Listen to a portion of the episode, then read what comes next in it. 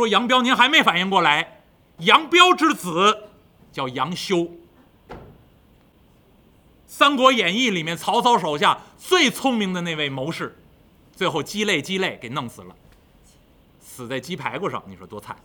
那大名士，过目不忘，最聪明的大谋士杨修的父亲就是杨彪。那那么杨修、杨彪的祖上，就是当年九岁这小孩救过这一只黄雀，最后这只黄雀衔四枚白玉环来报答他的恩德的杨宝，都连在一块儿。而且从杨宝之后到杨修之前，四代，这四代都在汉朝做到太尉之职，三公，而且呢，做官十分的清廉，名声极好，所以。相信因果，啊，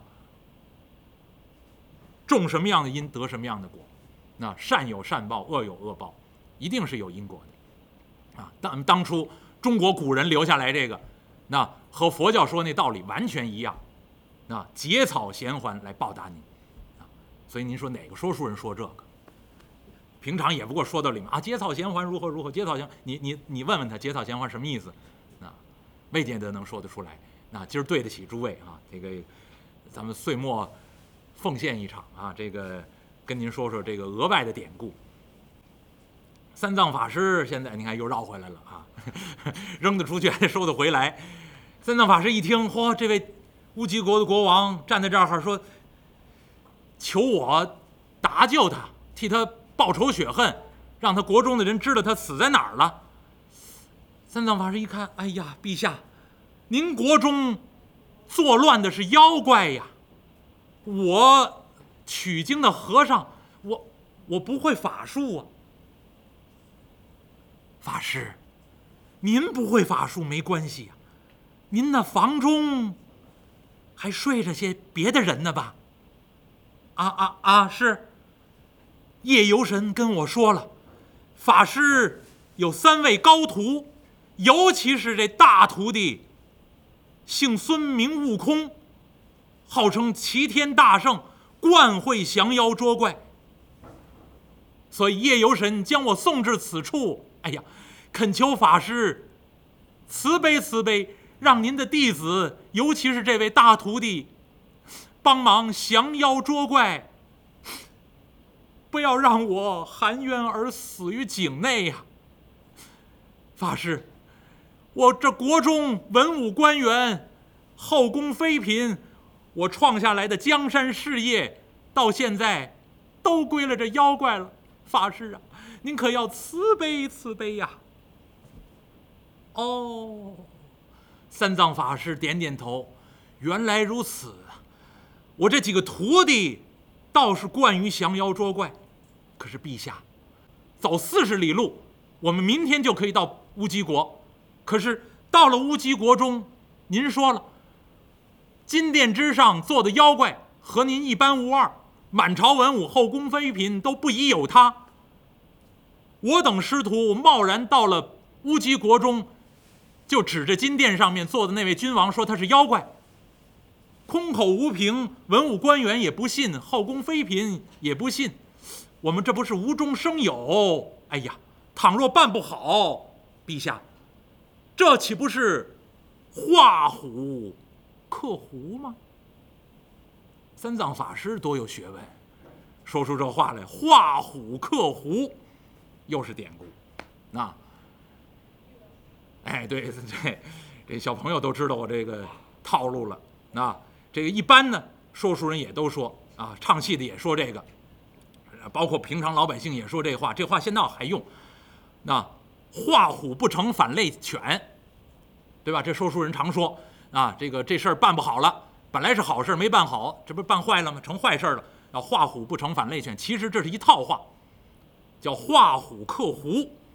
啊，画虎不成反类犬，克狐不成上类物。这是一套话。那这个话谁说的呢？东汉有位将军。这位大将军了不起的人物，后来封官呢，叫伏波将军马援，啊，您熟悉东汉的故事，这位马援将军很熟悉，马援有好多典故。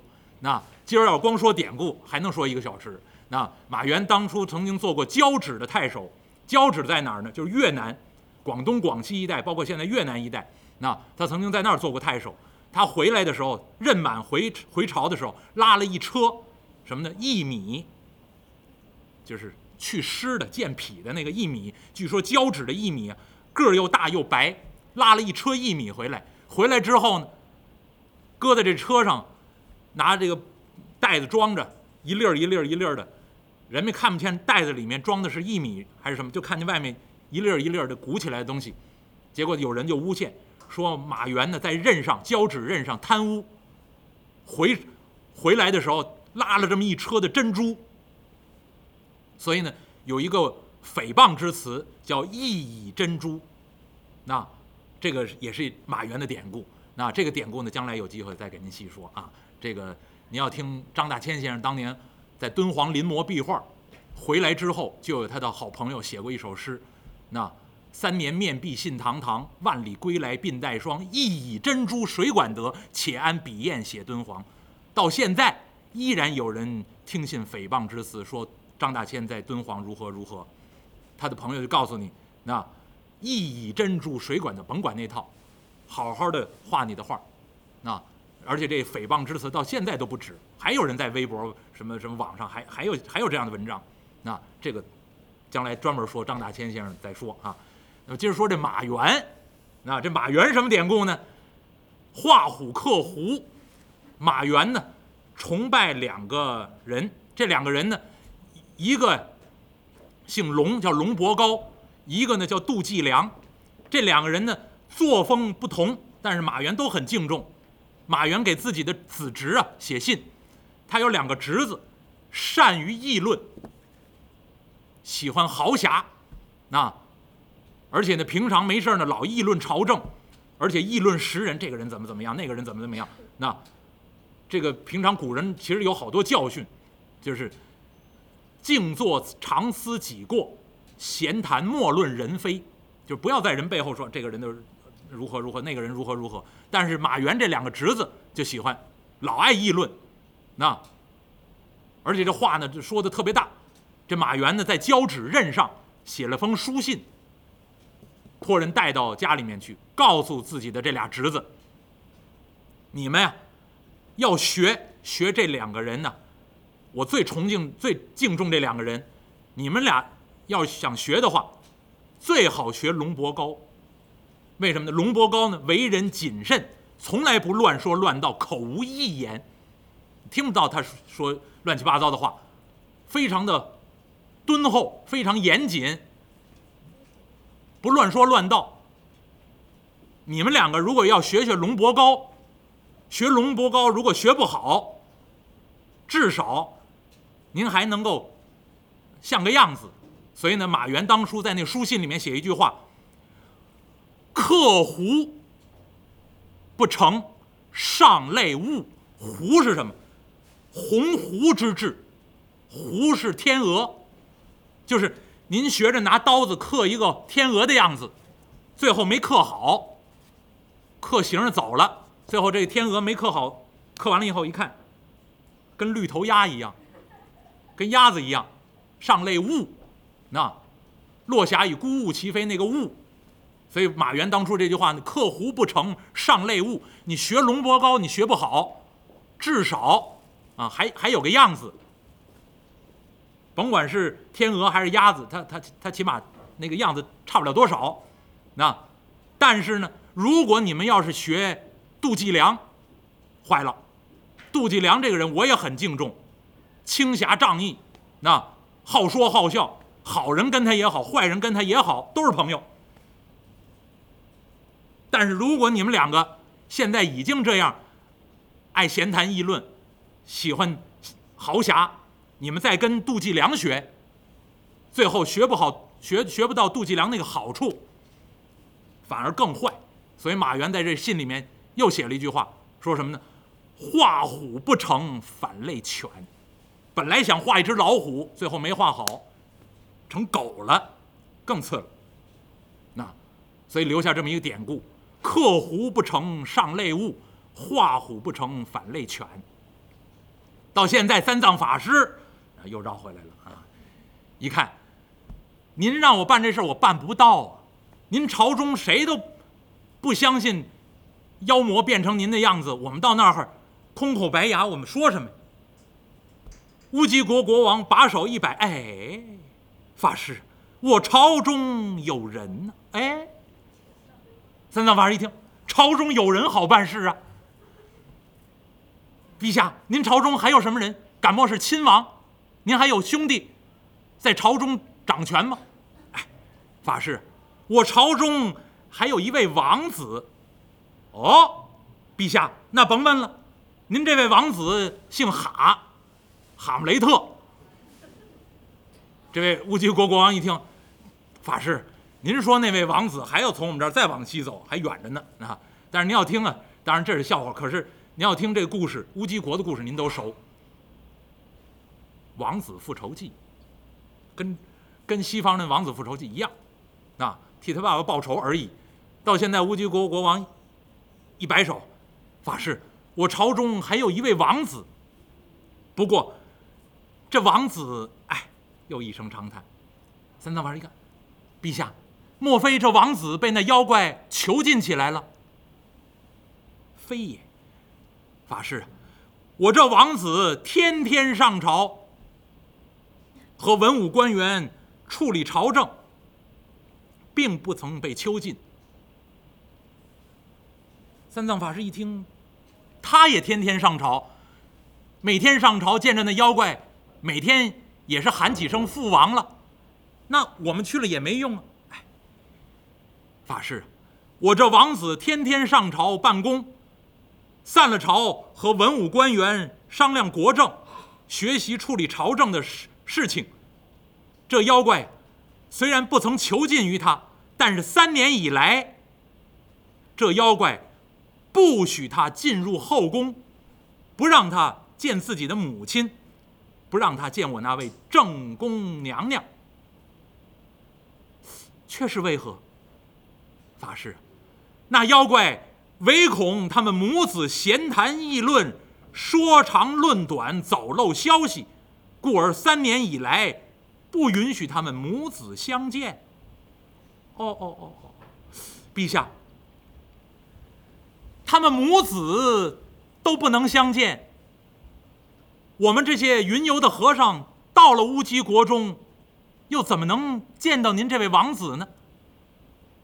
法师，要见相当容易呀！法师啊，明天我那皇儿要出城打猎，恐怕就要来到此山呢。法师，求法师见一见我那皇儿，将我这一番冤屈告诉我那皇儿，我那皇儿必然。要为我报仇雪恨呐，法师啊，求您慈悲慈悲吧！哎，陛下，陛下，我可以帮您，但是我们见到您的皇儿，见到这位当朝的王子，还是那句话，我们空口无凭，他如何相信我们几个云游僧人顺口这么一说，说您已死，金殿之上是妖怪呢？这个，这位乌鸡国的国王低头一看，哎，法师啊，不如我与法师留下一件表记。